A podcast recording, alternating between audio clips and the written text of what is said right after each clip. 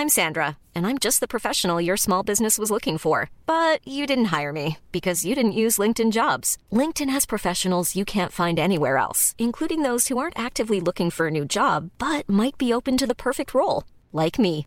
In a given month, over 70% of LinkedIn users don't visit other leading job sites. So if you're not looking on LinkedIn, you'll miss out on great candidates like Sandra. Start hiring professionals like a professional. Post your free job on linkedin.com/people today. Burrow's furniture is built for the way you live.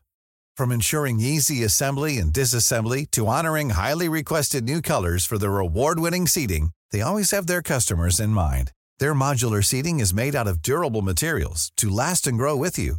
And with Burrow, you always get fast, free shipping. Get up to 60% off during Burrow's Memorial Day sale at burrow.com slash ACAST. That's burrow.com slash ACAST. burrow.com slash ACAST. Quality sleep is essential. That's why the Sleep Number Smart Bed is designed for your ever evolving sleep needs. Need a bed that's firmer or softer on either side? Helps you sleep at a comfortable temperature? Sleep Number Smart Beds let you individualize your comfort so you sleep better together. JD Power ranks Sleep Number number 1 in customer satisfaction with mattresses purchased in-store. And now, save 50% on the Sleep Number limited edition Smart Bed for a limited time. For JD Power 2023 award information, visit jdpower.com/awards. Only at a Sleep Number store or sleepnumber.com. Vi är denna vecka sponsrade av Indie Beauty. Och Sofie, det här tycker jag är extra fint och extra roligt. Ja men Indie Beauty är ju ett skönhetsvarumärke som jag tror att väldigt många känner till, men det jag älskar mest det är att Indie Beauty liksom vill vara mer än bara produkter, vilket de ju också är. Exakt. Indie Beauty står ju för Independent Beauty, skönhet på dina villkor och för din egen skull. Och Indie Beauty tror ju stenhårt på ett alternativt skönhetsideal fritt från måsten, skam och känslor av otillräcklighet. Där är jag helt med Indie Beauty. Jag med. Det är så jag vill att skönhet ska vara. Ja men verkligen. Och vet du vad som är nytt för i år Sofie? Berätta. Från och med i år så skänker Indie Beauty 1% av sin försäljning till Suicide Zero, Tjejzonen och Djurens Rätt. Så när man handlar produkter från Indie Beauty så kan man liksom känna att man också ger tillbaka till samhället. Ja, kraften i tillsammans. Ska jag säga en sak nu då, som Mm. jag, det, men det är detta jag är extra glad över. Nu har Indie Beauty tagit fram en keps och den tycker jag ändå så på sommaren, skydda sig från solen, Jättebra, jag älskar kepsen. men det bästa, de bidrar till Suicide Zeros viktiga arbete för att minska antalet självmord och självmordsförsök. Så för varje såld keps så går hela vinsten, 100 kronor, direkt till Suicide Zero. Då kan man liksom göra nytta både för samhället och sin hud på en och samma gång. Ja, och kepsen kostar 169, men alltså hela vinsten går då som sagt till Suicide Zero. Så om man vill göra skillnad när man är där ute i solen, nu när den börjar titta fram, då ska man välja den här kepsen. Den säljs exklusivt på indiebeauty.se och på Apotea. Tillsammans kan vi skapa en ljusare framtid. Vi ses med kepsarna på! Tack Indie Beauty. Vi är sponsrade av Mindler och som ni säkert vet sedan tidigare så är vi ju ute på psykologresan tillsammans. Men hur vet man egentligen när det är dags att söka hjälp? Ibland uppstår saker i livet som kommer utmana oss och kännas tufft. Det mesta självläker vi oss igenom, för vi är menade att ta oss igenom en viss mängd påfrestningar. Men ibland behöver man professionell hjälp för att ta sig ur jobbiga perioder i livet. Men vart går då gränsen? Vad är en del av livets skavighet och när är det läge att söka hjälp? Det sägs till exempel att stress är farligt, men att också kan vara bra. Alla sover dåligt ibland, så när har man egentligen sömnproblem? Ångesten kommer väl krypande för de flesta någon gång. Så när ska man se ångesten som outhärdlig? Hur vet jag? Med oss som psykolog har vi såklart min gamla psykolog Linnea Seidbrant. Men Linnea, vad är egentligen utmattningssyndrom? Utmattningssyndrom är en konsekvens av svår och långvarig stress utan möjlighet till återhämtning. Vi är ju då skapta för att klara av stress, men vi behöver också återhämtning.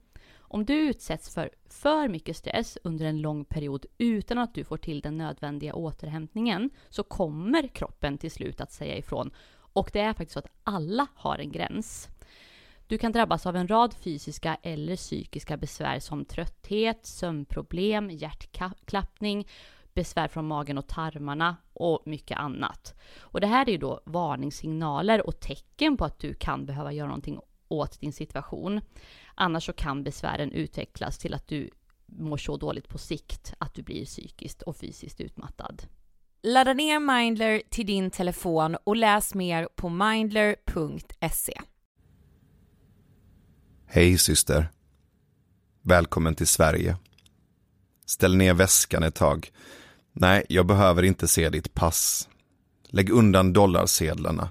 Hur har resan varit? Jag vet att du är tacksam, men du behöver inte tacka. Det är okej okay att vara trött. Det är okej okay att vara ledsen. Dog han? Jag beklagar verkligen. Din pappa är en av många vi sörjer. Hur, hur mår ditt barn? Har din man fått medicin för sin hosta? Du ser alla de här människorna med gula västar. De är här för att hjälpa till. Nej, de får inte betalt Nej, det är ingen som har tvingat dem. De vill det. De har valt det själva. Ja. Hm. I eh, 30 år. Jag kom hit som tvååring från Iran. Det var också jobbigt så jag kan verkligen känna din smärta. Hur jag mår nu? Mestadels bra. Vissa stunder kommer smällarna och explosionerna tillbaka. Det kan vara på nyårsafton eller när någon tappar ett vinglas. Ja, jag dricker vin.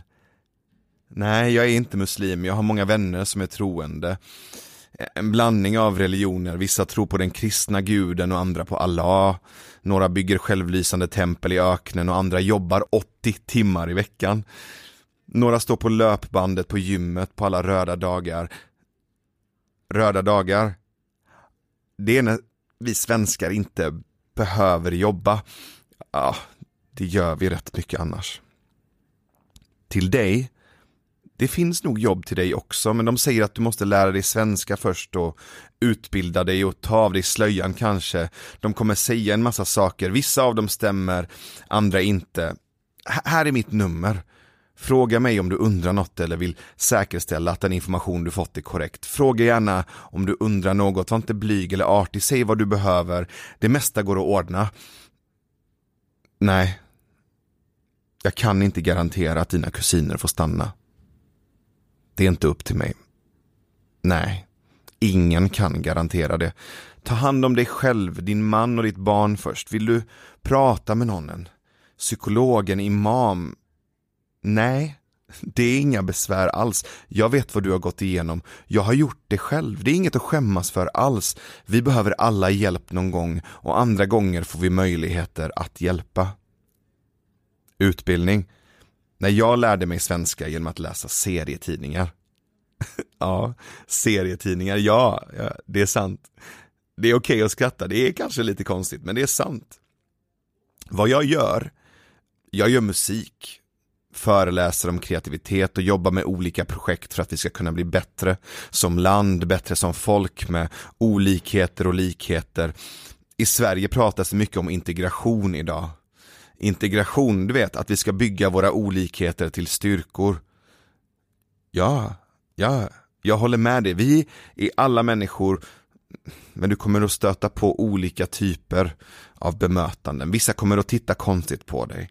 Vissa kommer att ge dig en kram. Några kommer skälla på dig, andra kommer undra hur du mår. Det är som vilket land som helst. Olika människor. Hur svenskarna är som folk, de är fina. Varma och intelligenta, lojala och arbetsamma, hjälper gärna till. Lite blyga i första mötet, men när man väl blir kompisar slappnar de av lite mer. Vissa gillar att prata om väder och andra om filosofi. Några respekterar människors olika religioner och andra inte. Det är som vilket land som helst. Blandade känslor, blandade typer. Om du frågar mig så är det ett av världens bästa länder. Du får betalt av staten för att vara hemma med dina barn. Du får betalt av staten för att utbilda dig. Du kan säga och skriva vad du vill utan att riskera ditt liv. Visst, alla kommer inte hålla med dig och vissa kan bli arga, men du behöver inte vara rädd för att bli dödad. Jag vet syster. Jag saknar mina släktingar också. Saknaden försvinner liksom aldrig. Sorgen finns kvar där under huden. Låt den komma. Ställ ner väskan, det är säkert. Jag vet inte om ni får stanna eller inte, men just nu kan du andas ut lite. Det är tryggt just för den här stunden. Du ser alla de här människorna med gula västar. De är här för dig, för er, de väljer det. De vill det, det är ingen som tvingar dem. Det är ingen som hotar dem till det, det är ingen som knuffat hit dem. De har gått hit på sina egna ben för att hjälpa dig. Så vad behöver du?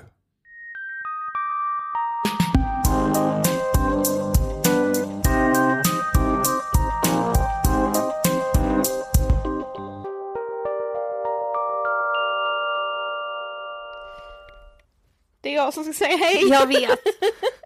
hej allihopa och välkomna till avsnitt 181 av Ångestpodden. Hej! Alltså jag var så liksom på. Du bara, hej. Ja, verkligen helt galen. Ja, om eh, ljudet är lite eh, sämre idag så är det för att vi är ju hemma i Karlshamn. Och har semester. Yes, så nu sitter vi inte i vår härliga mysiga poddstudio utan i min lillebrors rum. Ja men det är mysigt här också. Ja det är det. Det, Det är tycker jag lite mycket rock'n'roll på väggarna. Ja, ja verkligen. Iron Maiden och lite så. Håll i hatten. Det är Sjukt att jag kan sova här inne utan att få mardrömmar. Ja, första semesterdagen. Ja, just det, det är måndag idag. Nej men det är inte klokt Nej. att man är igång. Nej. Men hur mår du liksom? Ehm, ja men just idag mår jag bra. Det Just gör jag. idag är jag stark, skulle jag säga för Bayern spelar idag. Ja, Det var en parentes. nej men eh, jag har funderat lite på de senaste dagarna så här, alltså det blir väl kanske så eftersom vi liksom har ångestpodden och jag älskar verkligen att prata om ångest och om känslor och om att typ så här gräva i liksom mig själv, varför Ja. jag gör vissa saker och hur jag liksom reagerar och varför jag är kvar i vissa tankemönster trots att jag vet att det är fel och jada jada. Mm. Men ibland kan jag bli, eller jag kände det typ häromdagen, jag bara fan vad trött jag blev på mig själv för att jag inte kan sluta tänka. Jag Ja. kan inte sluta Nej, nej, analysera varför jag, alltså så här, jag är typ så jävla intresserad av liksom människan, det låter så jävla pretentiöst att säga, nej men om mig själv då. Ja, jag är vet. jätteintresserad Ja. av mig själv. Men det blir tröttsamt, alltså det är, Mm. jag vet ju att hade jag inte varit lika intresserad och typ tänkt och grubblat så mycket så kanske jag hade mått bättre. Ja men du vet, alltså det var som på vägen hit. Mm. Då började jag tänka på så här något gammalt som jag, ja, det var någon gammal romans för Mm. typ så här eh, som jag hade liksom på gymnasiet. Mm. Med liksom så här, åh den här MSN-kärleken typ. Alltså där man blir kär i någon över internet. Mm. Ja, Och då gick jag och lyssnade på en podd samtidigt. Och då kan man ju säga, jag skiter ju i den här killen idag, jag känner ingenting för honom, jag är liksom lyckligt kär och hela den. Men du vet, jag kan på något sätt liksom, förstår du, så här, ge liksom näring till den här tanken. Så jag stänger av podden, sätter på en låt. Jag ska kunna fortsätta gå och grotta i den tanken. Det är helt sjukt ju. ja, för man tycker ju det är kul. Ja, jag bara, åh gud, vad är det jag känner? Ja. Vad kände jag då? Plus att jag är, Alltså- det märker man ju med mycket mer när man liksom är ledig och hinner liksom tänka och sådär. Alltså jag älskar att dagdrömma på Ja. en nivå som är, jag älskar mycket mer att dagdrömma än den här drömmen man har typ på natten. Ja. För, den, visst, för den kan man ju typ inte kontrollera, Nej. dagdrömmen kan man ju göra det med. Alltså det, jag, jag kan faktiskt vara helt galen där. jag kan gå loco så Mm, Ja, jag fattar, jag fattar. Men du, Ja. alltså hela, hur är det nu med solen, alltså du vet hela den. Jag skrev ju, vi har ju en grupp på Facebook, Mm. ni får jättegärna gå med. Den heter Ångestpodden, vi pratar vidare. Mm. Första semesterdagen som infann sig i torsdags, då var det typ 28 grader, jag la mig ute för att sola. Det- Varför gör jag detta? Mm. Tänkte jag. Varför gör jag detta? Detta är ett plågeri av mig själv. Jag tycker inte om detta. Vad är det här för någonting? Mm. Varför gör jag det? Jo men det är för att jag ska bli brun så att andra ska tycka, så att jag ska passa in liksom. Det, ba- det är bara den anledningen. Mm, för du Inte tycker att det är snyggare om man är brun eller? Exakt, ja solbränd liksom, tycker jag är snyggare. Eh, efter en timme, jag bara nej, jag tänker inte passa in i den jävla normen då. Nu går jag in, lägger mig för jag är så trött och jag har så mycket mensvärk. Och då skrev jag det i den här gruppen att så här, jag kände på något sätt att vi i den gruppen har liksom peppat varandra så mycket att jag bara, jag känner mig inte dålig eller dum eller så här, har typ ångest över det. Skrev jag det, alltså jag har fått så fina likes, kommentarer. Det var så jävla skönt att få dela det där bara. Ja men det är skönt. Jag har haft lite mer, eh, det skrev jag ett inlägg om på min egen Instagram, så här vad jag ska göra på semestern. Och att mycket handlar om att liksom så här, ska våga göra saker även om så här, någonstans i min jävla överanalysering av mitt eget liv så har jag fått för mig att saker är fel eller så här att jag inte passar in eller så här, ja, kan jag verkligen gå på stan osminkad trots att jag har jättemycket akne just nu? Eller ska jag verkligen gå till stranden där jag kanske ibland tycker jag då att jag är för tjock för att passa in på stranden, alltså det är en tanke jag har avsky med mig själv men som finns där liksom. Eh, så jag har mer bara så här anammat det. Och bara det ska jag visst det. Alltså vet jag har varit på stranden trots att det var så här jättemycket folk där och bara bara varit där och när man väl sitter där så bara det är inte en jävel som bryr sig om hur jag ser ut. Jag tänker inte på hur någon annan ser ut som går förbi mig på stranden. Alltså Ja där är jag ju absolut inte. nej men jag, man får öva. Det är Jag vet. lite olika från dag till dag. Men nu ska vi prata om vår sponsor. Yes. Du, jag har en frågesport till dig lite. Okej. Om vår sponsor. Ja. För vår sponsor den här veckan är Kry. Yay. Revolutionerat svensk sjukvård har Ja. de ju faktiskt gjort. Ja det har de. Men Sofie, vad är Kry? Kry är ju en app som du laddar ner till din telefon där du kan ha videosamtal med både läkare och legitimerade psykologer på en tid och en plats som passar dig. Alltså rätt svar. ja. Fråga två kommer gälla liksom lite så psykologdelen för jag tycker verkligen vi ska trycka extra på den. Jag tänker så här, det är sommar, många psykologmottagningar har semesterstängt samt att man kanske skäms så mycket för att må dåligt på sommaren så att så här, vårdcentralen känns inte alls som ett alternativ. Nej det känns bara så jävla oaktuellt. Ja och det kanske det gör alltid liksom. Men då finns ju Kry där. Och som sagt erbjuder legitimerade psykologer.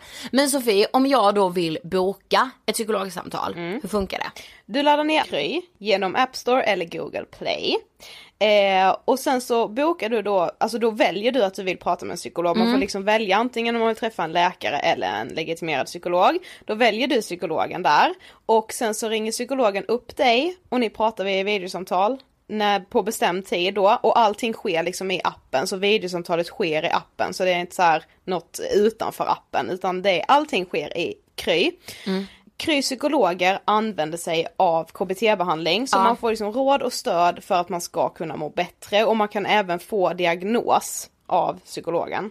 Det är viktigt och så himla bra.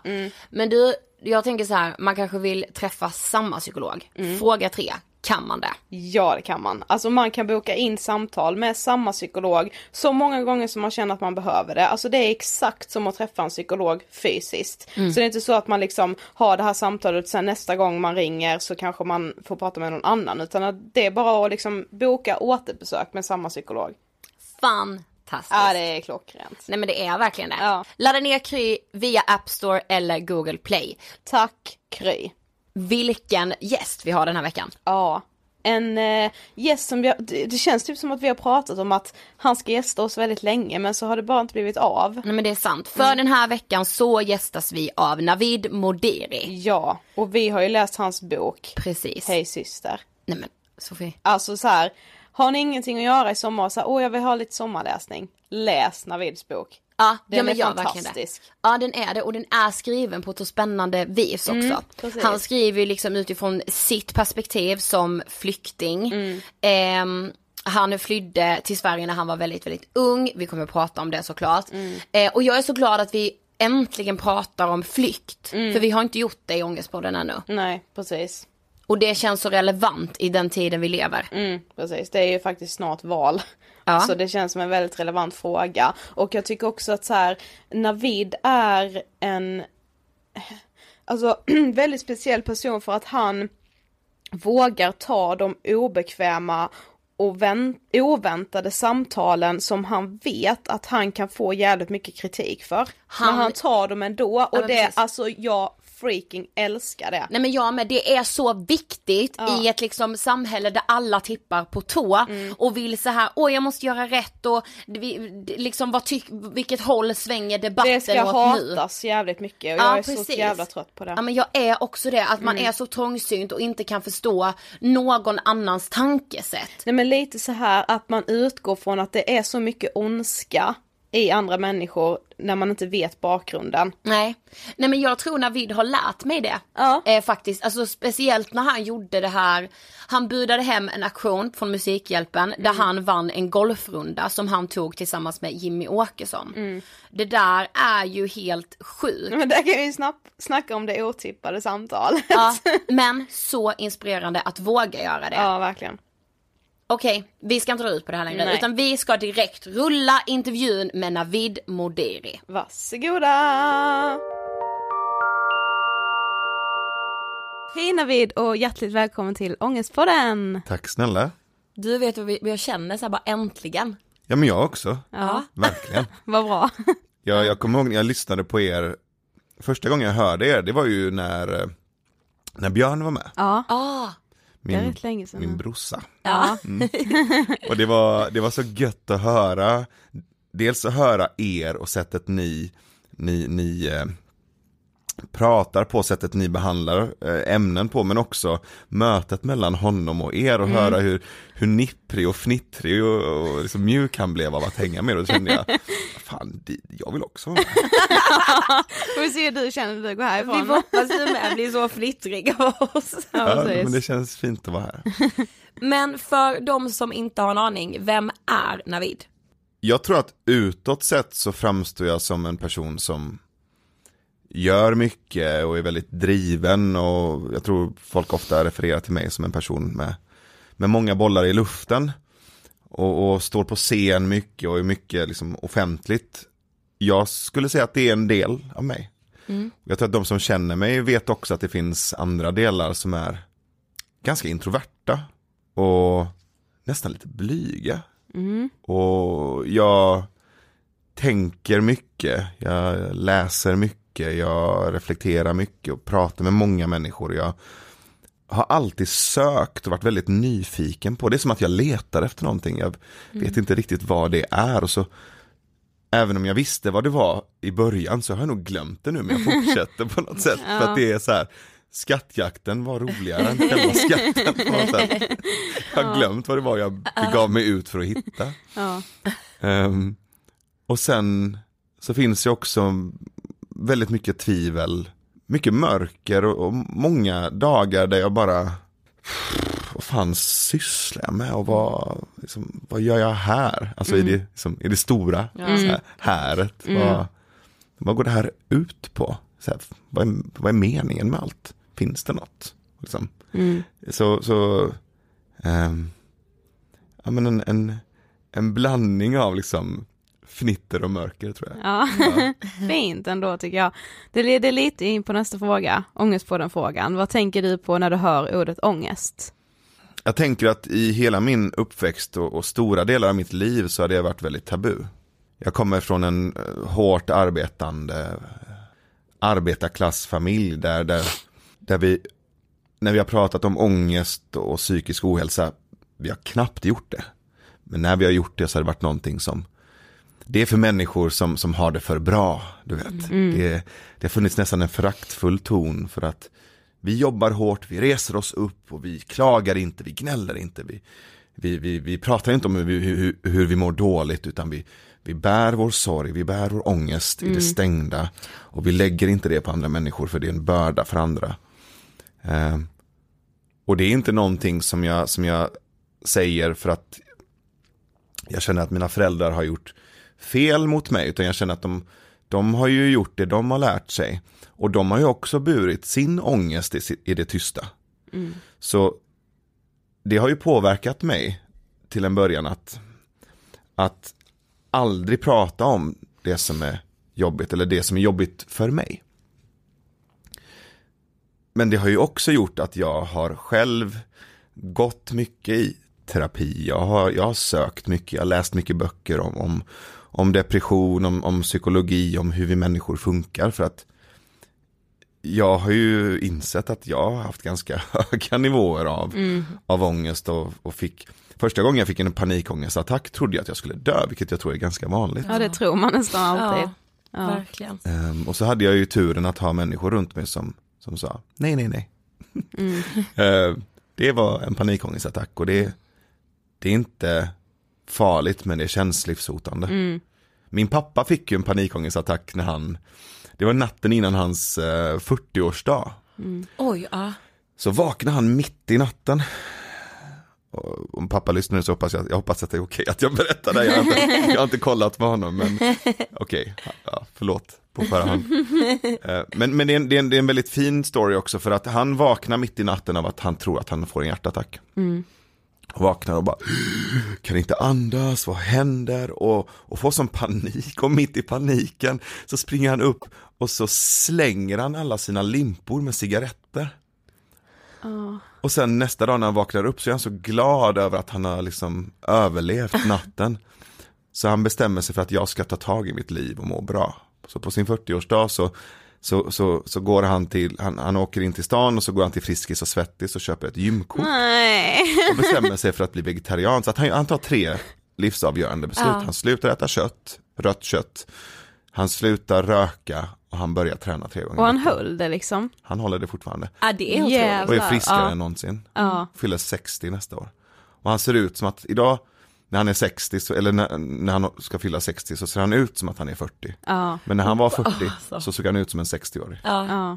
Ja, Wow. det, det, är- det var ändå en väldigt Ja men det är väldigt story. fina med ångest och så här panikångest att det kan faktiskt göra så att folk tar tag i sina liv och slutar förneka det som man kanske har gjort väldigt länge som leder Ja. till den här panikångestattacken. Och, och, och lite så var det för, för mig också. Ja. Jag fick, jag åkte iväg på en eh, Vipassana, en tio dagars tystnadsmeditation. Och då var jag 24. Och jag tror att fram tills dess så hade jag nog bara rusat på i mitt liv och hållit på med mina många bollar i luften med mina projekt och sen så fort det kom jobbiga delar i livet, ja, men då stängde jag av telefonen, låste in mig själv, löste mina egna problem för att inte vara en börda för andra och sen så gick jag ut i världen igen. När jag åkte på den här tystnadsmeditationen så, så visst, jag förstod att det var utmanande, men jag var nog ganska naiv. Jag förstod inte vad som skulle hända, jag förstod inte vilken kraft det fanns i, i, i, i den resan. Så den femte dagen så, så vaknade jag upp liksom mitt i en meditation och bara Fuck, jag kan inte andas. Och känner hur det börjar sticka i vänster arm. Och min första tanke är, det här har jag sett på Grey's Anatomy, det här är en hjärtattack. Ja. Och i min strävan efter att inte vara en börda för andra människor. Så på det här loftet, på den här vindsvåningen, på den här gården mitt ute i ödeshög, mitt ute i ingenstans. Så reser jag mig upp tyst och så försiktigt som möjligt för att inte störa de här 75 människorna som mediterar i tystnad. Att inte besvära dem med min pågående hjärtattack. Så jag tar min lilla sjal liksom och smyger ut ner för spiraltrappan och bara ut så här i, i skogsdungen och får en blackout. Och jag trodde ju verkligen att så här, det här är, this is it, tack för kaffet Ja, ja. och allt, nu drar jag, liksom, det här, nu dör jag.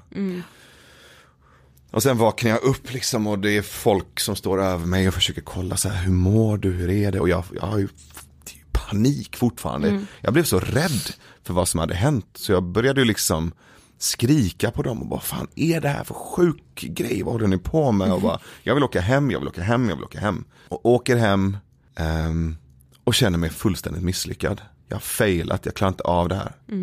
Så jag vågar inte sätta på min telefon för att jag vågar inte erkänna för mig själv och för mina vänner att jag har misslyckats med det här. Att du har åkt hem från det här, alltså, eller vad är det du känner att du har misslyckats med? Ja. Jag känner mig som en, som en sjuåring som liksom kissar på sig mitt i natten på kollot och, och ringer Och efter ger mamma och upp, pappa ja. och ger upp. Ja. Så kändes det. Ja. Ja. Så jag ligger bara liksom under en filt hemma på soffan och, och, och bingear tv-serier och, och tröstäter och bara försöker liksom hantera den här besvikelsen och liksom förnedringen.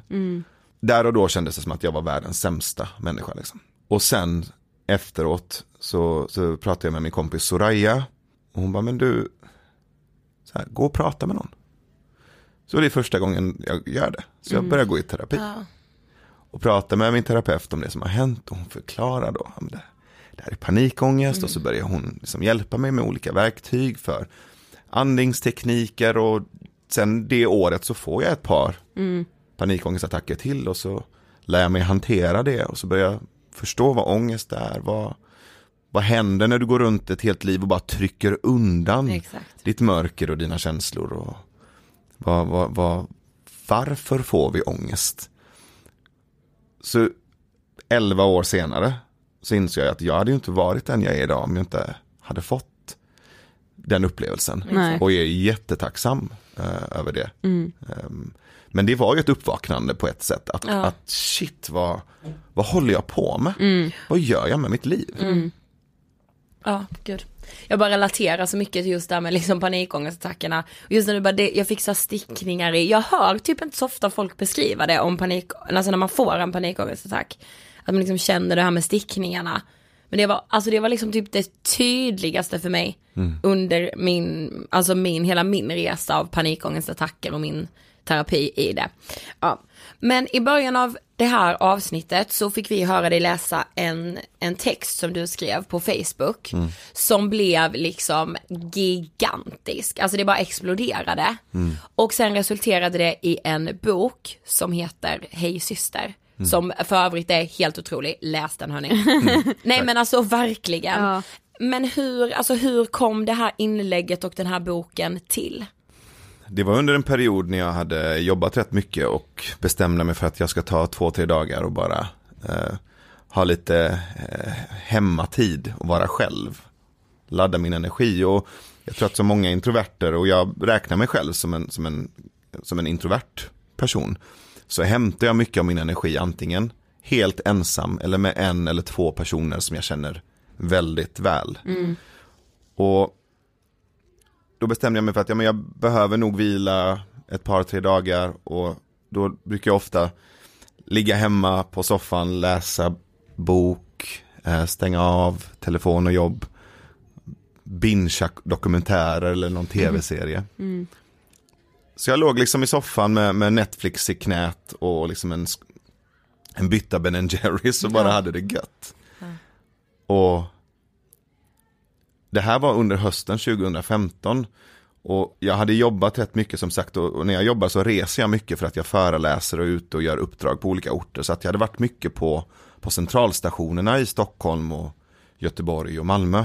Och under den hösten så var det ju förutom de vanliga resenärerna på tågstationerna så var det också rätt många nya resenärer från, från andra länder, nyanlända människor som kom från krig och från terror och från, från liksom ganska tuffa förhållanden som hade tagit sig över ganska långa sträckor och kommit till, till Sverige och försöker söka trygghet här. Och när jag gick omkring på de här centralstationerna så såg jag de här människorna, pratade med många men också med de här volontärerna i gula västar som hjälpte människor och försökte hitta så här vad kan jag bidra med i det här? Jag jobbar mycket med, med, med, med frågan om integration och, och samhällsutveckling. Och jag tycker om att få, få lov att vara med och bidra. Och då hade jag träffat många, sett många och, och mitt i allt det här så blev det också väldigt känslomässigt för mig för att ungefär 30 år tidigare så hade jag och min familj flytt till Sverige. Vi hade också kommit i land, vi hade också kommit hit, vi hade också mötts av, av andra människor med, med gula västar som hade hjälpt oss och plötsligt så stod jag på mottagarsidan. Plötsligt var jag den trygga svensken för de nyanlända. Och det var som att historien gick liksom i en cirkel och mötte sig själv. Ja. Så jag kunde gå omkring där så såg jag kvinnor som, som påminde mig om min mamma och män som påminde mig om min, pappa och såg mig själv springa omkring som tvååring på centralstationen i Malmö. Så det fanns på något sätt väldigt levande och starkt i mig. När jag låg där och kollade på Netflix.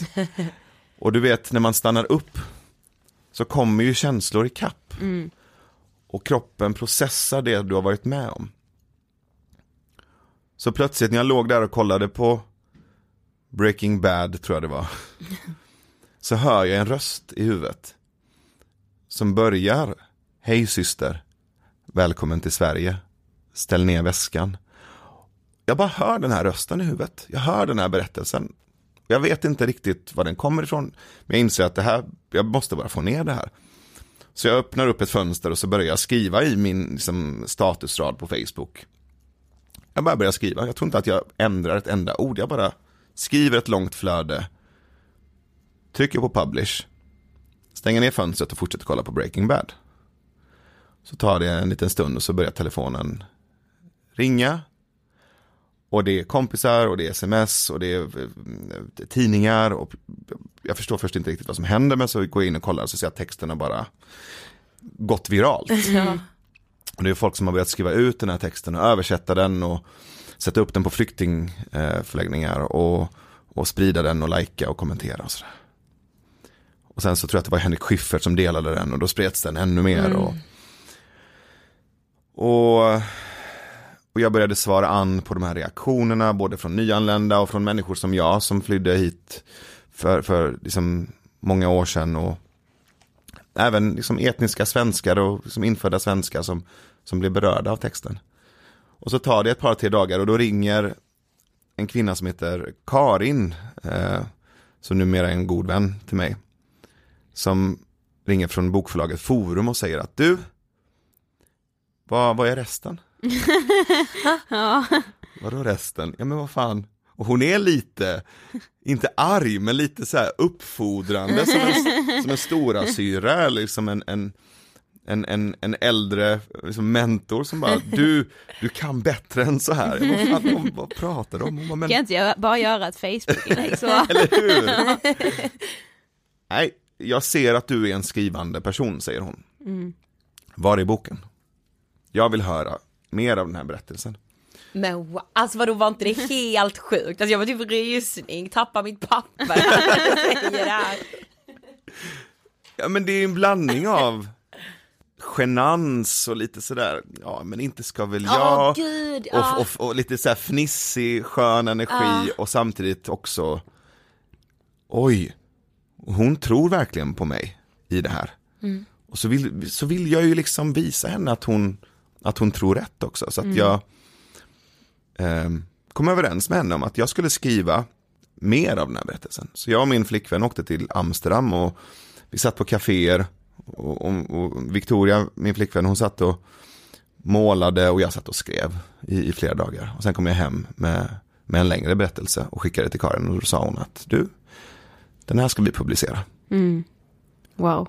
Och vi har ju läst den och alltså den Ja är men alltså så... nu säger vi det igen, men alltså det är helt sjukt. Ja, men du, nu har du liksom varit inne på det, men du flydde liksom från eh, Iran när du bara var två år. Mm. Hur var det liksom? Alltså du och din familj flydde hit, liksom varför flydde ni och I det läget så, jag menar Iran,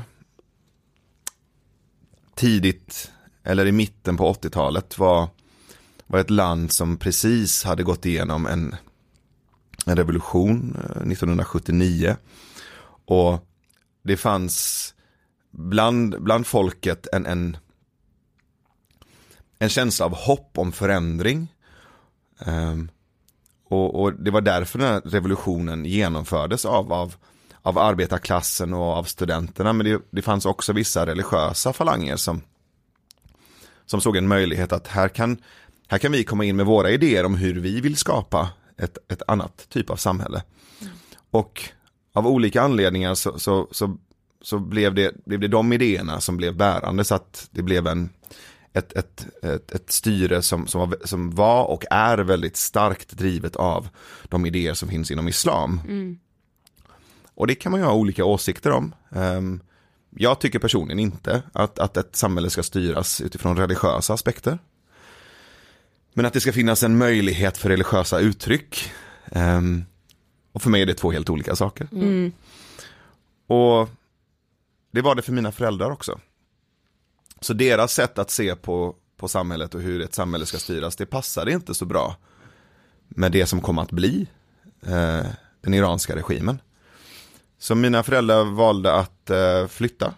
Och jag tror min pappa vill nog fortfarande inte säga att vi flydde, utan han menar nog på att vi, vi valde att flytta. För fly känns så passivt, det känns som att du slängs ut. Ja, jag tror att han, för honom var det och är viktigt att det här var ett beslut som vi tog. Vi kände oss inte längre trygga, vi ville inte vara kvar och det var ett otroligt känslomässigt och, och tufft beslut att ta för att vi ville inte lämna våra släktingar och vår familj. Och då hade min farbror och hans familj flyttat till Sverige tidigare så de, de ringde ju och berättade att jag menar, här är ett otroligt tryggt demokratiskt samhälle, vi har en otroligt mäktig ledare i form av Olof Palme som jobbar mycket med mänskliga rättigheter och, och humana principer och, och kom hit för fan. Mm.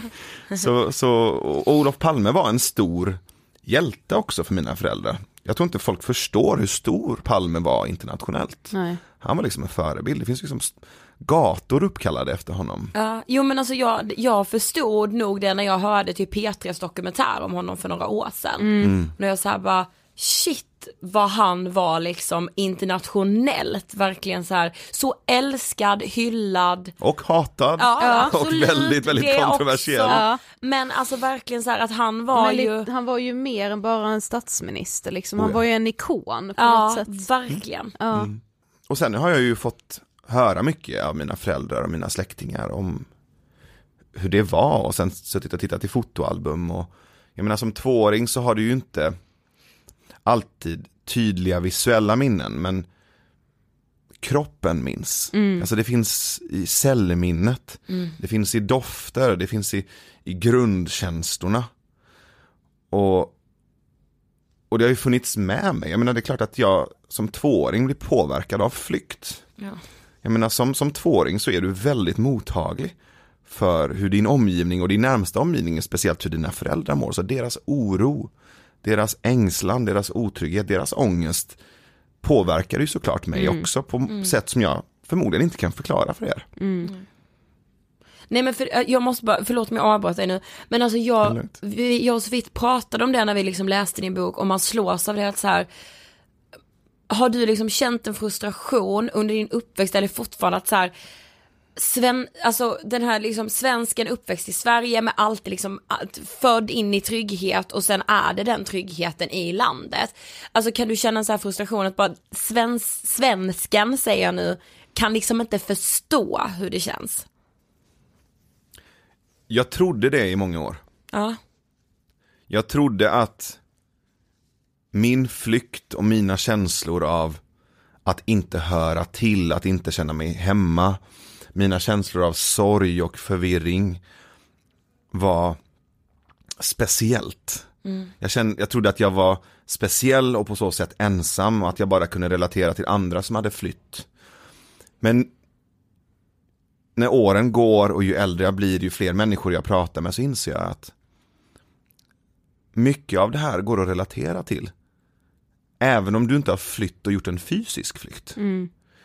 Och ju mer jag pratar med människor inser jag att det här med att inte känna sig hemma, att känna sig ensam, att inte känna att jag hör till, att inte känna sig bekväm i sitt eget skinn. Det finns i oss alla. Ja. Det finns liksom en skärva av det i, i er också. Och, Ja, gud ja. Vi bara, ja. Eller hur? Ja. Det är mänskligt. Ja. Och att inte försöka göra sin story så himla speciell utan mer, hallå, för mig har den fysiska flykten varit en dörr in till det här samtalet. Och för er kanske det har varit en annan typ av flykt eller ensamhet som har varit en dörr in. Och nu sitter vi här i samma rum och kan relatera till varandra. Ja. Och det är ju motsatsen till ensamhet. ja, verkligen. Men hur var liksom, hur blev uppväxten här i Sverige? Var du liksom utsatt för mycket rasism? Ja, det var jag. Och, och, och många med mig. Och det uttryckte sig väldigt tydligt på så sätt att, ja, men du vet. Att bli kallad för, för, för svartskalle eller blatte eller jävla utlänning eller jävla invandrare. Mm. Allt ifrån att du vet, bli jagad av nassegäng på skolgården till att bli liksom, mobbad eller och nu kommer, nu kommer ju han, fan vad han luktar illa eller eh, att, att en fritidspedagog ehm, liksom skriker till mig och min kompis att eh, sluta prata ert jävla djungelspråk eller i Sverige pratar vi svenska eller en förälder till, till min, en av mina liksom, tidigare flickvänner som frågade slår han dig? Du vet, många exempel som, som, och, och, som, som vuxen så finns ju det kvar. Jag har inte upplevt det på det sättet som vuxen, men du vet att bli jagad av nassegäng, men det, det kommer uttryck på andra sätt, kanske Mm. lite mer jag hur tänkte säga vara i- subtilt, ja, men, men- ja. det är inte så subtilt. Nej alltid. men hur kan det vara så här idag liksom i vuxen ålder? Hur kan du liksom uppleva det idag? Nej, men du vet att folk kommer fram och det kommer ofta ur okunskap eller arrogans eller ibland rädsla. Mm.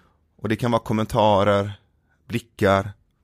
Det kan vara någon som kommer fram efter en föreläsning och bara "Åh, Gud vad du pratar bra svenska.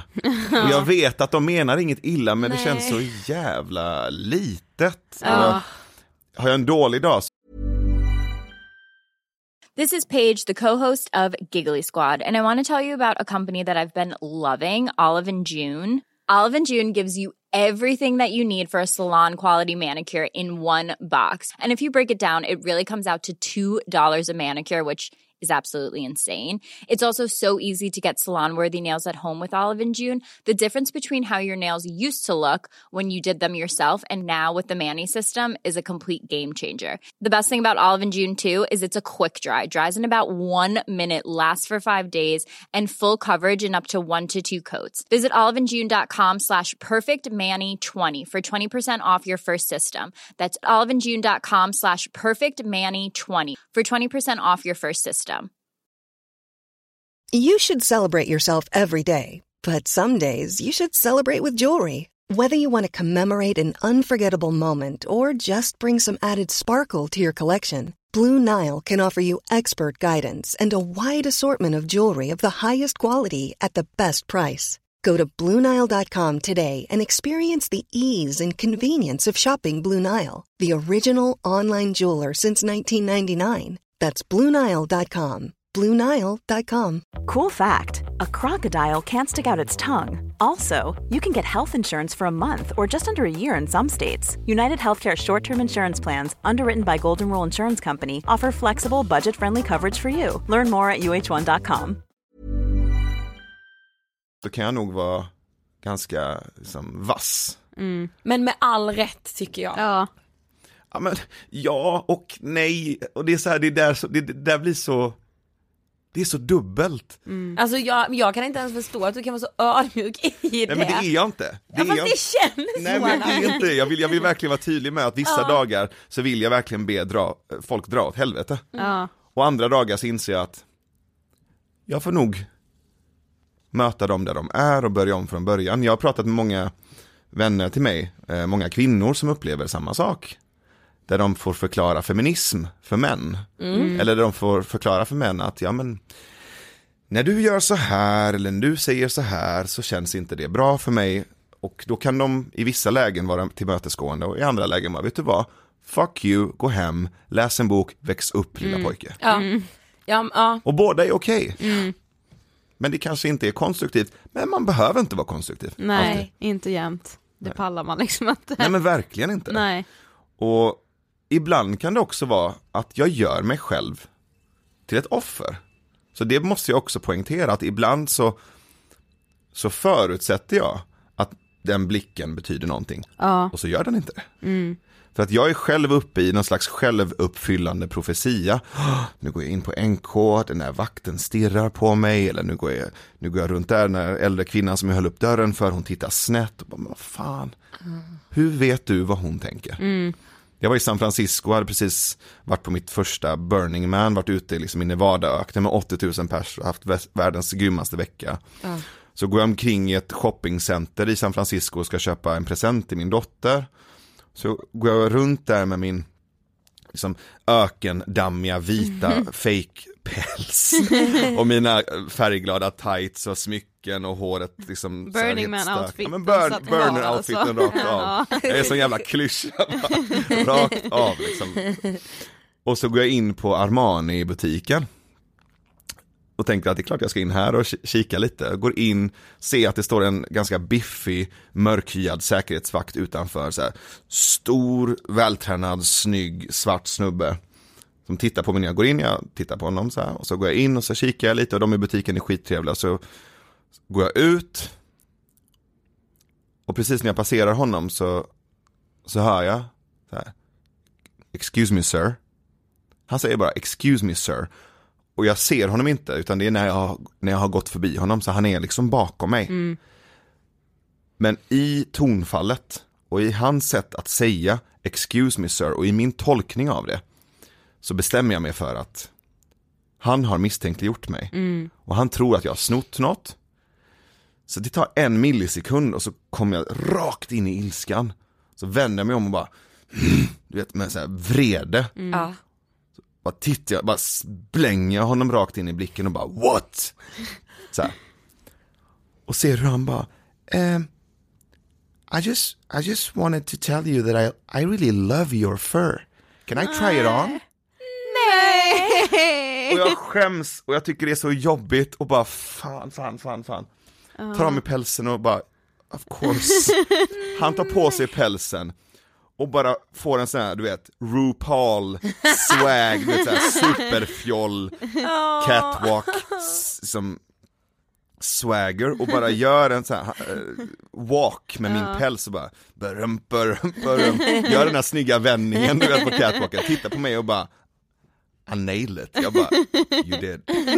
Och så Nej men vad sjukt. ger han mig pälsen, ger mig en kram och så går jag därifrån och så blir jag bara, fan David. Ja. Ja men vad kände du då? Alltså, Men det är så, alltså där måste jag så flika in, alltså från andra hållet, för jag kommer så starkt ihåg en gång när jag hade, det var innan vi hade flyttat till Stockholm så det var flera år sedan, jag hade åkt upp hit med en resväska för jag skulle typ, jag tror det var när jag skulle ha min praktik i Stockholm liksom, så jag hade mycket, jag hade en resväska och en liksom liten väska som man satt över resväskan liksom. Just det. Eh, Så stod jag och väntade på en buss ehm, ute i någon förort för jag skulle hem till min morbror. Eh, och så väntade bussen, det var ganska sent på kvällen och sen så eh, kommer det någon som jag ser in, ju inte ursprungligen är ifrån Sverige och typ i samma sekund som den här personen passerar mig så inte av den anledningen att den personen passerar mig men då tar jag i alla fall väskan närmare mig. Och jag vet att den här personen uppfattar det som att så här, nu kommer det typ en blatte här så nu måste jag hålla extra hårt i min väska. Och jag får ju panik för det är verkligen inte det jag menar. Och jag ser hur hon också så här, hon säger liksom till och med till mig bara ej shit du behöver liksom inte vad är du liksom för rasse som tar för givet att jag ska ta din väska och jag sa bara nej nej nej alltså jag menar verkligen inte så det var inte för att du passerade utan det bara skedde samtidigt Just det. så det, det blir ju så här, det kan bli fel på andra hållet Ja. också. Absolut. Absolut. Ja. gud jag fattar verkligen. Ja. Jo men alltså jag tänker så här, alltså, vad känner du inom dig då när han sa bara kan jag prova din päls? Alltså skäms du då eller liksom? Jag skäms jättemycket. Ja. Så det, ja men dels skam och dels bara någon slags märklig kosmisk humor i det. Det är som att världen bara liksom laddar upp med en lavett och bara ger mig en ordentlig smack i ansiktet och bara hej, hörru, tro inte att du vet. Ja, det- Alltså det är så spännande. Så måste ju nog alla tänka lite mer, tro inte att du vet. Ja, Jag, jag, jag, blir, jag blir bara mer och mer förvirrad ju äldre jag blir. Men, nej, men fatt, fattar ni att jag, Ja. jag, jag ifrågasätter och liksom världen blir mindre och mindre svartvit, rätt, fel. Ja. ja. Ehm, och och det, det är så, det gör ju skönont på något sätt. Eller hur? ja. Det är ju en blandning av tacksamhet, skam, eh, humor och liksom lärdom, tror jag. Det är väldigt skönt när man ändå kan skratta åt det tycker jag. Ja, verkligen. Ja. Men något med som jag liksom tänkte på så här slås av det är att även om du bara var två år när ni då flydde eller flyttade eller vad man, vad man föredrar att säga så känns det som att du liksom, du minns ju så himla mycket som du säger så här, det sitter i kroppen. Men alltså kan du känna så här att minnesbilderna, minns du dem på något sätt genom att någon har berättat eller att du har sett bilder eller liksom hur, hur hänger det ihop? Ja, alltså hjärnan är ju en ganska fantastisk apparat på så sätt att den tycker inte om luckor. Och jag märkte det när jag skrev och när jag satt och tänkte att jag, jag sitter ju och beskriver hur jag som tvååring går omkring på bussterminalen i Teheran när vi ska ta den här röda bussen från Teheran till, till Turkiet. Och jag beskriver hur mina släktingar och hur vår familj står där och liksom alla gråter och det är liksom någon slags panikgråt, du vet, någon så här enorm sorg som bara manifesteras genom de här kropparna och hur det känns och hur det luktar och värmen och bussarna ser ut och det är så mycket detaljer när jag sitter och skriver och jag funderar på, var fan kommer det här ifrån? Mm. Och sen så visar jag det här för, för min pappa. För han var ju där och han var ju vuxen så han kommer ihåg. Ja. Han tittar på mig och bara, men du är sjuk. Hur fan, det var ju exakt så här. Ja. Hur fan kan du skriva eller beskriva det här på så noggrann och detaljerad nivå? Och jag tror att min, min liksom hjärnan men också förmodligen andra delar av kroppen, du vet cellminnet och de delar av oss där det lagras på ett sätt som vi inte kanske har självklar tillgång men ändå har tillgång på Ja. något sätt. Mm. Det finns fler nivåer av intelligens och klokhet och minne än, än vad vi kanske är medvetna om alltid. Mm. Alla de delarna på något sätt eh, eh, samspelar. Så jag tror att jag skriver det i boken också, att hjärnan är liksom en slags DJ som Ja. samplar från de olika ja, delarna ja. och sätter ihop ett sätt. Precis. Och jag tror att det var det jag gjorde när jag i boken beskrev det. Så jag samplade mina föräldrars berättelser, jag samplade fotona jag hade sett, jag samplade lukter som jag tror att jag mindes på något plan, jag samplade Mm. känslor som jag visste att jag hade. Och samplade mina mostrars berättelser som jag fick ta del av många, många år senare. Blandat med dokumentärer jag sett och böcker jag läst om Iran. Och sen så bara slängde jag ihop allt det här. Och sen så fanns det fortfarande några luckor och de fyllde jag i. Ja. Och det blev liksom eh, någon slags eh, liksom, mosaik av olika, olika För det delar. skulle, det skulle ju lika gärna kunna vara så att din pappa bara, nej nej nej. Eller hur? Nej, det här stämmer Ja, inte. men det här är drömmar liksom. Eller hur? Ja. Mm. Alltså det, det är verkligen så här sjukt hur hjärnan funkar. Mm. Men när ni kom till Sverige så hamnade ni på en flyktingförläggning. Mm. Hur var det? Jag, jag tror att för, för de som inte har bott på eller besökt en flyktingförläggning så kan det vara ganska svårt att förstå vilken märklig plats det där är. Mm. För det är så mycket olika typer av känslor. Det är både en enorm ljus känsla av, av hopp och längtan av att tänk om det här är vår nyckel in till trygghet. Mm. Samtidigt som det är enormt mycket rädsla och oro och trauma. Och, och du vet, människor som vaknar kallsvettiga mitt i natten och bara skriker ut Mm. sina mardrömmar. Och, och, och vissa som bara ligger helt apatiska och inte kan röra på sig för att de har blivit så drabbade av oro, rädsla och ångest och sorg att, de, att kroppen bara stänger ner helt Mm. och hållet. Du vet när man är så utmattad att man inte orkar leva längre. Nej. Och, och folk som blir liksom utdragna ur duschen av, av poliser som kommer och hämtar dem och folk som försöker fly över stängslet när poliserna kommer för att hämta dem så att de ska skickas hem. Mm. Samtidigt som, som du vet mina föräldrar och, och andra på flyktingförläggningen gör allt de kan för att försöka komma ihåg sin egen mänsklighet. Du Mm. vet, sitter och spelar schack och pratar och, och läser böcker och leker och festar och du vet, går och köper ingredienser för att baka bröd. Även om det fanns bröd på flyktingförläggningen så ville Ja. vi baka vårt egna bröd. Ja. För det fanns en ritual, det fanns en, en, en, en del av det som gjorde att vi kände oss mänskliga och levande. Mm. Och, och mitt i allt det där så går min mamma och köper en svensk ordlista och post-it-lappar och, och börjar skriva ner svenska ord på post-it-lappar och sätter upp i det här köket. Så medan de står där och bakar bröd och röker gul Blend så lär de, mina föräldrar lär varandra svenska. Mm. Eh, så jag tror att det, det, det, det är inte bara mörker eller bara ljus utan det är som du vet, att vara människa. Det är Mm. allt det Ja. där och lite till. Mm. Men i och med att ni såg det mer som en liksom flytt än en, en flykt, alltså hade ni ändå så här tanken var hela tiden att nu flyttar vi till Sverige för att stanna där, eller fanns det liksom ett hopp om att kunna flytta tillbaka Mm. till Iran? Jag tror att det fanns ett hopp och en längtan tillbaka. Och jag tror att det tog ganska lång tid innan mina föräldrar försonades med tanken på att nu blir vi här. Mm. Jag var övningskörde med min pappa när jag var kanske 17, 18.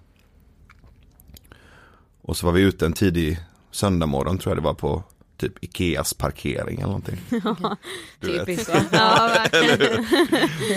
Ja, och, och jag kör och pappa sitter bredvid och påminner om så här 10 i två, Ja. håll vatten 10 i två, titta först där och sen där och blinka och du vet allt det där. Ja. Och mitt i det så bara, från ingenstans, så säger han till mig, vet du vad jag har insett? Nej. Vi kommer inte flytta tillbaka till Iran. Mm. Eh, ursäkta, va? Har det ens varit en möjlighet? Mm. Jag är 17, min lilla syster är 12, hon är född i Sverige. Mm. Jag har liksom vuxit upp här och hela mitt liv och allt jag har är här. Mm. Och jag inser att fram tills nu så trodde nog min pappa att vi, eller kanske han eller han och min mamma, någon gång ändå skulle flytta tillbaka. Mm. Så det tog lång tid. Ja, ja, ja. Men du beskriver också i boken att så här, när du är 19 år, då är det första gången som du på något sätt så här, sätter ord på det som liksom den här flyk, flytten, flykten, kriget, alltså vad det liksom har gjort med dig. Mm. Vad är det egentligen som händer då?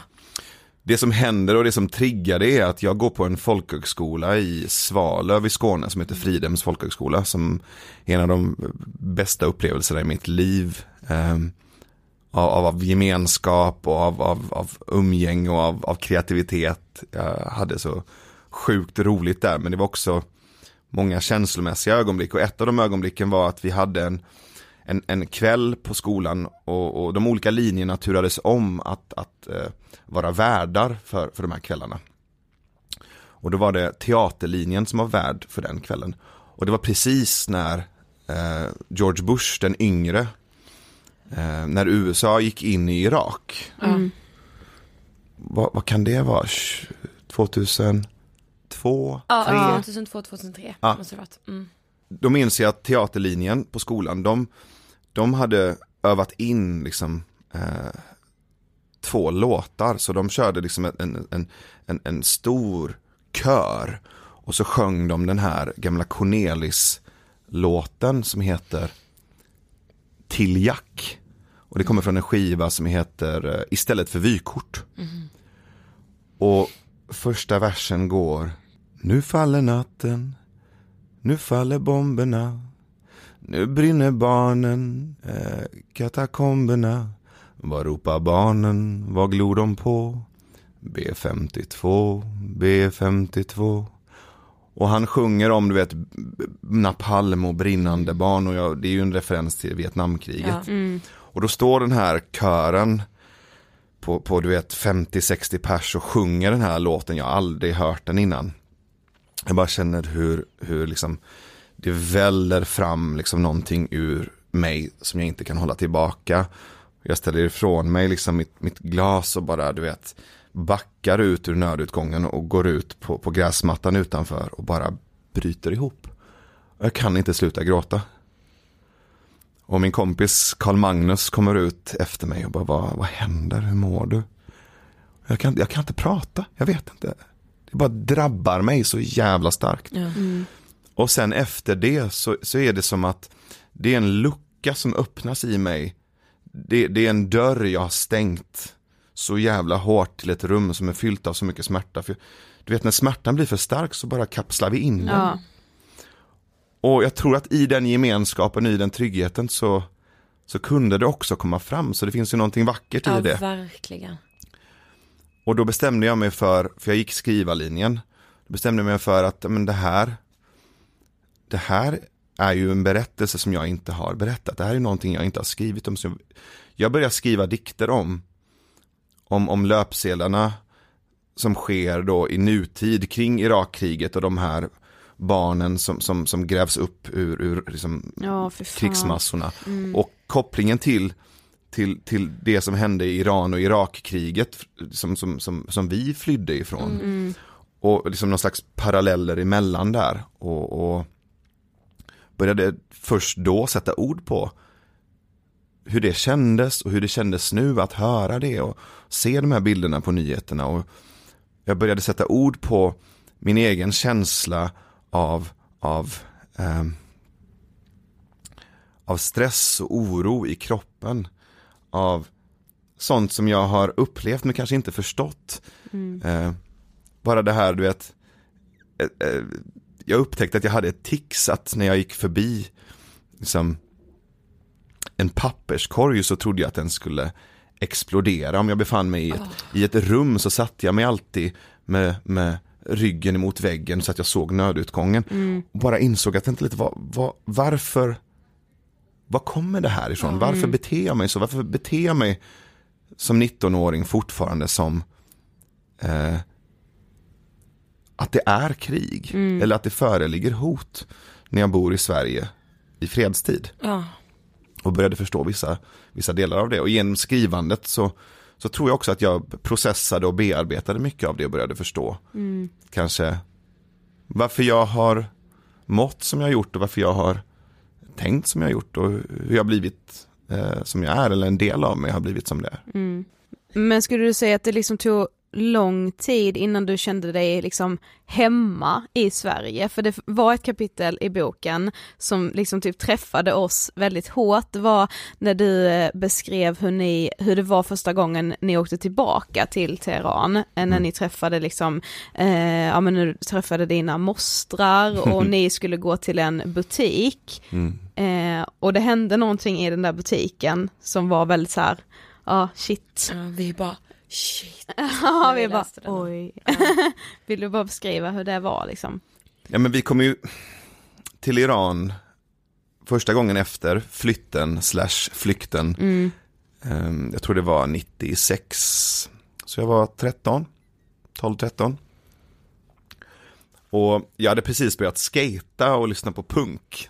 Ah. Eh, Så att jag kom ju dit så här, Iran eller Teheran i juli är ju så här 40 grader, supervarmt. Och jag kom ju dit i mina så här, sån här tjock hoodie, eh, baggy jeans och, och mina liksom så här tjocka skateskor. Mm. Och när vi vaknar upp så här morgonen, eh, första morgonen hemma hos min, min, min moster Nahid så tittar mostrarna på mig och bara skrattar och bara fan, hörru, hur fan ser du ut? Vad har du på dig? Fattar du vad du är? Du kommer inte kunna andas, du kommer dö. Så att de tog med mig ut på stan och, och skulle shoppa då så att jag skulle köpa lite svalare kläder. Mm. Så då går vi in i en butik och så och jag har ju liksom hela min uppväxt, vi fick ju inte prata svenska hemma för min pappa, vilket jag är väldigt tacksam för. Så att vi skulle liksom vårda både vår kultur och vårt språk och ha med oss ett andra språk. Ja. Så jag hade ju hemspråksundervisning plus att pappa liksom eh, tillförde väldigt mycket egen hemspråksundervisning hemma. Så jag satt liksom sena kvällar och satt och skrev och läste och gjorde mina persiska glosor. Mm. Och, och, och när jag kommer in i den här butiken känner jag att ja, men, nu ska jag visa att jag är en riktig iranier. Jag ska liksom leverera varenda artighetsfras jag har lärt mig av min Mm. pappa. Så jag kommer in och drar den här långa liksom, salam, du vet, så här, det är liksom en lång så här, artighetsritual. Mm. Och, och det är mycket liksom kroppsspråk och du vet handen för bröstet och nickningar och Ja. bugningar och du vet. Och han bara stirrar på mig. Så här, och han, han svarar an med artighetsfraserna men det är någonting konstigt i hans blick. Liksom. Jag märker att mina mostrar blir lite obekväma. Och jag fattar inte vad det är som händer. Och sen så när vi har hälsat klart så här, en kvart senare så, så hör jag hur han vänder sig till sin son och så säger han Kolla, turist. Ja. Och det slår ner som en bomb. Jag bara, vadå turist? Fuck you gubbe. Vadå Mm. turist? Jag kan persiska, jag är, jag är en riktig iranier och sen så när vi kommer tillbaka till mina mosters eh, hus, jag pratade med min pappa om det och han bara, men älskling, det är klart de fattar. Hela du, alltså allt med dig är ju utlänning. Mm. Sättet du klär dig på, sättet du pratar på, dina artighetsfraser är ju så jävla ouppdaterade. Men det måste ju varit så jävla hemskt för då har du på något sätt varit liksom utlänningen i Sverige och sen är du även utlänning då Mhm. i ditt hemland på något sätt. Eller Japp. vad, vad är ditt hemland? Japp, det är en bra fråga. Ja. Så jag kom ju hem väldigt förvirrad. Mm. Och jag tror att det var då jag insåg att det är inte så svart eller vitt, det är inte så enkelt som att Nej. jag är bara iranier eller att jag är bara svensk och då, jag tror det var, det var många år av förvirring. Ja. Och det tog ett tag innan jag insåg att det är fler som känner som jag. Ja. Jag, jag tror tror att första gången jag förstod att det ens, ens finns andra som känner så, det var när jag läste Jonas Hassan Kemiris bok Ett öga rött. Ja. Och jag hörde honom i intervjuer prata om mellanförskap. Jag bara, men det är ju det. That's it. Wow, det finns ett ord för det. Det finns andra, jag är inte ensam. Och jag träffade Jonas när han var i Göteborg och vi satt och pratade. Jag bara, åh, shit vad nice. Jag har en tribe. Jag har en flock. Och det är de som har två olika kulturer. Ja. Och sen så gick det ytterligare några år. Och så insåg jag att, vänta lite, triben är större än så. Vår flock är mycket större än bara de som har dubbla etniciteter. Det är en flock av människor som söker, som inte nöjer sig med de här enkla uppdelningarna av de polariserade uppdelningarna. Och det är fler än bara de som har varit förvirrade gällande kultur eller etnicitet. Det är fullt med människor i korridorerna mellan de här boxarna. Och det var så skönt på något sätt. Att hem behöver inte betyda box. Nej. Hem behöver inte betyda att välja en sak. Nej. Hem kan också betyda vi som letar, vi som söker, vi som inte nöjer oss. Ja, det kan alltid ändras tänker jag. Vad man liksom vill kalla hem. Eller Ja, hur? verkligen. Tänk om hem är någonting jag bär med mig. Tänk om hem är en, en, en klang eller en melodi. Ehm, jag menar, jag kan känna den samhörigheten med er. Och det tror jag beror på, och det här är bara jag när jag provpratar nu, så, Ja. så ni får rätta mig om, om det inte stämmer alls. Men har du på något sätt, av någon anledning, knuffats ut ur normen? Och liksom kommit ut ur lådan och bara, hej! Vi var i en låda förut. Och där finns andra lådor. ja, Då, då, då, då har du någonting av mellanförskapet i dig. verkligen. Ja, det är så jävla sant. Ja, och så intressant. Ja. Så det kan Ja. vara flykt, det kan vara trauma, det kan vara ångest, det kan vara depression, det kan vara diskriminering, det kan vara utanförskap av olika slag. Ja. Alltså det, ja, det är så, och det är så viktigt att prata om, alltså jag är så övertygad om att våra lyssnare, alltså väldigt, väldigt många som sitter och lyssnar på det här känner så här exakt så. Alltså att man, vi verkligen i den här diskussionen träffar väldigt, väldigt många. Mm, det tror verkligen jag med. Det, det, det finns, det går att göra ett litet sånt där test som Ja. kan vara kul. Ehm, om du någon gång har stått i en stor folkmassa och känt dig ensam, så tror jag att det finns någonting där Ja. i det. Mm, och det tror jag nästan alla Ja, har vem gjort. har inte gjort det? Eller Ja. hur? Ja. Alltså faktiskt. Ja. Har du känt att du inte hör hemma? Har du känt dig som en alien? Har, du, har du blivit mobbad? Har du en gång känt att där är ett gäng som har någonting gemensamt? Jag har inte det. Har du någon gång känt dig existentiellt förvirrad? Vad är min plats liksom i universum? Ja. Och till slut så inser du att det gäller nog alla. Ja. Sen kanske inte alla pratar om det för att det är jobbigt.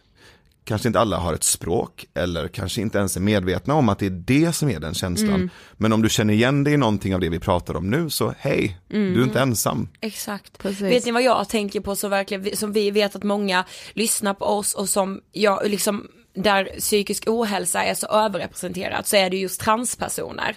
Och de känner ju, alltså de flesta transpersoner känner ju också det här utanförskapet så himla himla starkt. Eh, så jag tror att väldigt många transpersoner, som, eftersom vi vet att det är så många som lyssnar på oss, verkligen relaterar otroligt mycket. Men alltså en annan sak jag bara tänkte på nu också och som har varit väldigt, väldigt uppmärksammat. Det var ju när du gjorde den här golfrundan med Jimmy Åkesson. Alltså hur liksom går det här till? När bestämmer du dig för det här? Det är bara så spännande. ja, det är det verkligen. Jag vet inte hur mycket jag bestämde mig för det, eller du vet på ett aktivt plan satt och Nej. planerade in det, utan som ofta i- i mitt liv, och jag tror att det kanske går att relatera till för, för er också, eller för många av, av er som lyssnar.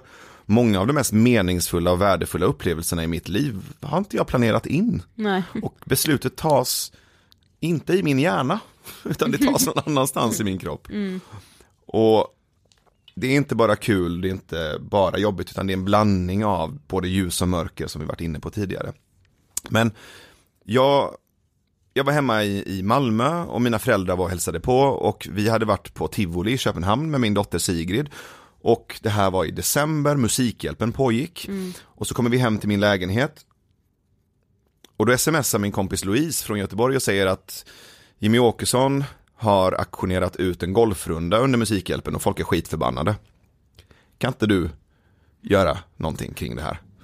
Och jag fattar ju direkt vad hon menar för att Se till att vinna den Ja, men aktionen ty- menar se till att vinna den för att jag, jag har ju de senaste åren varit väldigt tydlig med att jag tror på samtalet och, och samtalet emellan läger, emellan polariteter, emellan ideologier och åsikter. Jag tror att samtalet är en väg till, till ett samhälle där människor känner sig mer tillsammans. Ja, verkligen. Och, och jag säger inte att det är lätt, jag säger inte att det är en enkel och rak väg, snarare tvärtom. Jag tror den är ganska krokig och utmanande och jävligt eh, kubbig som, en, som Sigrid brukar säga, så här, både kul och jobbig, så det är kubbigt. och, och så jag går in på Facebook, fan vad mycket som händer på Facebook för mig. Ja, ja, det är där det händer. Så jag går in på Facebook och så skriver jag, vem vill se mig spela golf med Jimmie Åkesson? Och, och då bara rasslar det till. såklart. Och då sitter jag där i, i, i, i som en hela natten och mina föräldrar är så här, hallå skulle inte vi umgås? Min syster liksom blir så här, irriterad på mig, Sigrid somnar på golvet och jag sitter där liksom Du bara, jag ska spela golf med Jimmy Åkesson. som någon slags så här manisk multitaskande bläckfisk med post-it-lappar och mobiltelefon och dator och, och det är ju en blandning av reaktioner kan jag säga. Responsen är ju inte bara så här heja dig Nej. utan snarare jävla idiot också. Och folk unfriendar mig och ringer och skäller ut mig och tycker att jag normaliserar rasism, att jag går SDs ärenden, att jag blivit en husplatte för rasismen i Sverige. Alltså så mycket olika typer av känslor och smärta. Ja. Och jag försöker bara hantera det i min bläckfiskhet samtidigt som jag försöker hitta ett sätt att få in de här pengarna som folk då kom, vill bidra med. Jag inser att det här kan inte jag göra bara på mitt vanliga konto, jag måste sätta upp ett safe och tryggt Paypal-konto som en garant för att det här går rätt till, för det är Precis, viktigt ja. för mig och det är Musikhjälpen och det, det måste gå rätt till och det måste vara transparens. Så jag startar ett Paypal-konto, pengarna börjar komma in dit, efter två timmar så får jag ett mail från Paypal där de fryser kontot. Jag bara, vad fan händer nu? Och då är jag tydligen då misstänkt för någon slags terroristverksamhet. För att om man ser ut som jag Oh gör och har God, ett sånt ja. Här Göteborgsskägg Ja. så, så, så får man inte ta emot anonyma donationer från en jävla massa människor.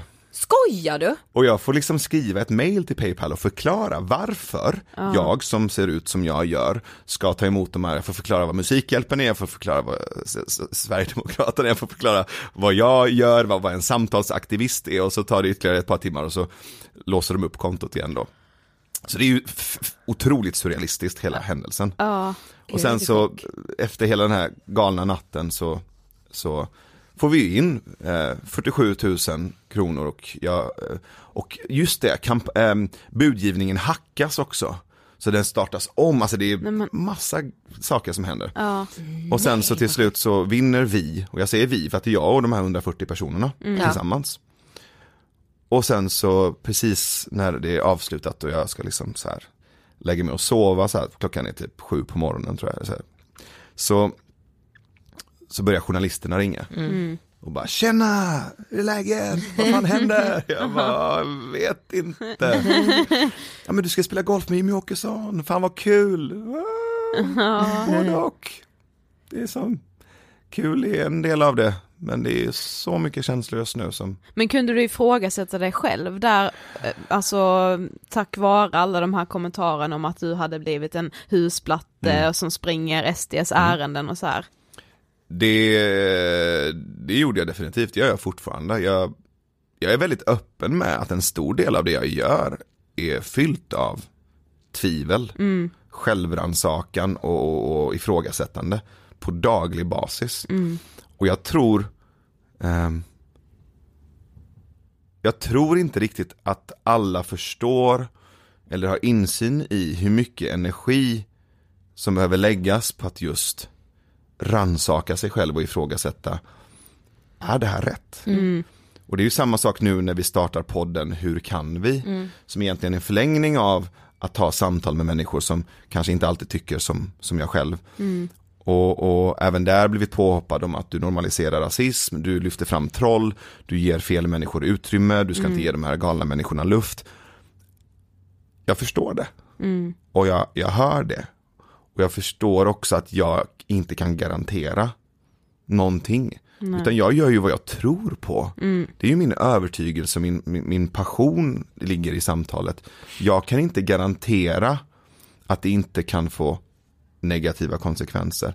Jag kan inte ens härleda vad som händer till det jag gör. Jag menar, låt säga att glassförsäljningen i Sverige går upp samtidigt som eh, eh, svenskarnas parti eller, eller, eller något högerextremt parti får fler röster. Mm.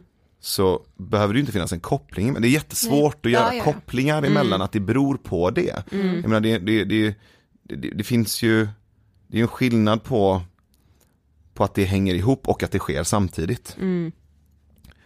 Så det enda jag kan göra är att jag kan ju bara vila i min avsikt och min avsikt är att öppna upp för ett annat typ av samtal som baseras på öppenhet och nyfikenhet. Det betyder ju inte att det är kul och lätt och enkelt. Nej. Eller att jag vet alltid Nej. vad, vad det blir av det. Mm. Ehm, så det var kubbigt. Ja, jag förstår det. Okej, vi har faktiskt kommit till sista frågan. Mm. Vad inspirerar dig? Det som inspirerar mig väldigt mycket det är människor som jobbar i det dolda, som, som har en dröm eller en övertygelse och som börjar utan applåder, som börjar utan bekräftelse och sen står där och nöter och fortsätter.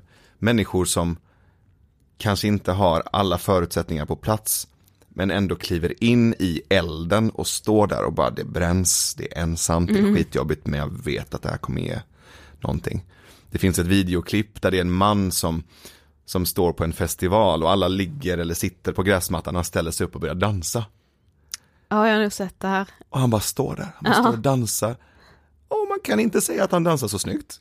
Han är liksom inte så här, det är inte så här någon Madonnas Nej. bakgrundsdansare. Det är en eh, snubbe som, eh, han har kul. Han har fått feeling. Han har sån Ja. feeling och det är bara feeling. Ja. Men han står där och dansar själv. Och han dansar och han dansar och han dansar länge, ensam. Och sen så plötsligt så kommer det en annan man. Och börjar liksom så här, han, han viftar med armarna mot den här mannen på något sätt för att så här, han ska känna att han inte är ensam, att han ska få energi, han ska få massa kärlek. Och då ser man att den första snubben dansar ännu mer. Och så står de här två och dansar själva ett tag. Så går det ytterligare en stund, lite kortare sträcka, så kommer det en till. Och så dansar de här tre. Sen tar det ännu kortare tid, så kommer en till. Och sen mot slutet så bara, så bara rasslar det på. Till slut står det liksom hundratals människor och dansar runt den här ensamma mannen som inte längre är ensam. Och det för mig är, that's it. Det är vad vi människor har gjort genom hela vår historia. Någon galen, ensam, övertygad person. Jag tror fan på det här. Så bara ställer sig upp och börjar dansa. Och så här, oh det här är ganska jobbigt, men jag tror det kommer lösa sig, eller så kommer det inte det. Och sen så kommer det en till och så står de kvar och så fortsätter de. Så människor som tror på det de gör och fortsätter. Människor som, du vet de stora ikonerna som, som, som Malala eller Martin Luther King eller, eller Gandhi eller Moder Teresa, de vi alltid brukar nämna, men också de hjältarna vi har i, i, i Sverige. Ja, Men människor som, som eh, Ida Östensson, människor som Linnea Claesson, ehm, du har liksom eh, hela gänget kring, kring öppna dörren eh, som jobbar med integration. Ja men ni till exempel som bara säger hej, vi ska prata om ångest. Yay! Va? Det är ju sjukt, liksom, på så sätt, inte sjukt som i att det är en sjukdom, men det är ju, det är ju så här kanske inte det första man kliver in och gör i en podd som man vill sprida. Nej. Samtidigt så fattar ju jag direkt att så här, det här är briljant. Men jag förstår också att när man börjar så här så kan det vara jävligt motigt. Och så fortsätter ni, och så fortsätter ni, och så fortsätter ni. Så sådana som er inspirerar mig. Gud vad jag blir glad, Ja, fan vad fint. Och tack så jättemycket Och för att du ville detsamma, gästa. herregud. Vilket avsnitt vi har gjort. Ja. Ja men Wow. tack för det. Tack så jättemycket. Det var jättefint att få, få hänga med. Wow, wow, wow. ja, tack så jättemycket Navid för att du ville gästa Ångestpodden. Och som om det inte vore nog, vilka är vi att inte liksom glassa på i sommar? Och så här, man tänker kanske att nu kanske det inte kommer några avsnitt på några veckor för att Ida och Sofia har semester. Nej. Men det säger vi alltid att nej, vi släpper avsnitt precis som vanligt. Ja. Men vet ni vad? Vi släpper ett extra. Kanske inte avsnitt riktigt. Nej, men extra samtal. så här, en extra ljudfil Gud, kommer det om några så dagar. Nej men grejen var så här, Navid är ju så härlig liksom, så Mm. han säger så här till oss, tjejer jag har en grej jag vill bolla med. Och vi bara, vet du vad? Vi kommer göra det till en extra grej. För man Mm. Ja. fattar ju liksom, han har ju, han sätter ju igång tankar gör han. Mm. Precis. Och jag har nog inte riktigt eh, släppt den, alltså jag är fortfarande i funderingsstadiet. Ja. eh, kring det vi pratade om i det här extra avsnittet som släpps om några dagar. Mm. Eh, så ni får hålla utkik i eh, podcastrappen. Precis. Mm. Men eh, det var allt den här veckan. Fortsätt eh, glassa vidare höll jag på att säga. Nej men vad ni än gör, om ni jobbar eller om ni eh, är lediga och hinner precis som mig tänka typ alldeles för mycket. Så, så här, ta en dag i taget, skäms inte för att ni mår piss, skäms inte om ni ligger inne en hel dag trots Nej, att nej. det är 28 grader och inte ett moln på himlen. Precis. Eh, Det måste man få göra. Ja, och gå med i vår Facebookgrupp Ångestpodden vi pratar vidare. För känner man att man är ensam så kan man bara gå in där och se att det är jag ju inte. Exakt. Mm. Okej, Ha det bäst! jaha det är verkligen bäst. Ja. Hej då!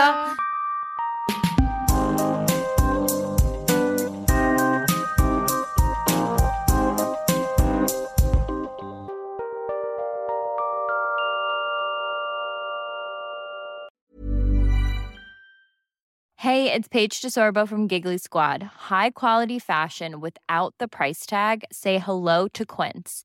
I'm snagging high-end essentials like cozy cashmere sweaters, sleek leather jackets, fine jewelry, and so much more. With Quince being 50 to 80% less than similar brands. And they partner with factories that prioritize safe, ethical, and responsible manufacturing. I love that. Luxury quality within reach. Go to quince.com slash style to get free shipping and 365 day returns on your next order. Quince.com slash style. Mom deserves the best, and there's no better place to shop for Mother's Day than Whole Foods Market. They're your destination for unbeatable savings, from premium gifts to show-stopping flowers and irresistible desserts. Start by saving 33% with Prime on all body care and candles. Then get a 15-stem bunch of tulips for just $9.99 each with Prime. Round out Mom's menu with festive rosé, irresistible berry chantilly cake, and more special treats. Come celebrate Mother's Day at Whole Foods Market.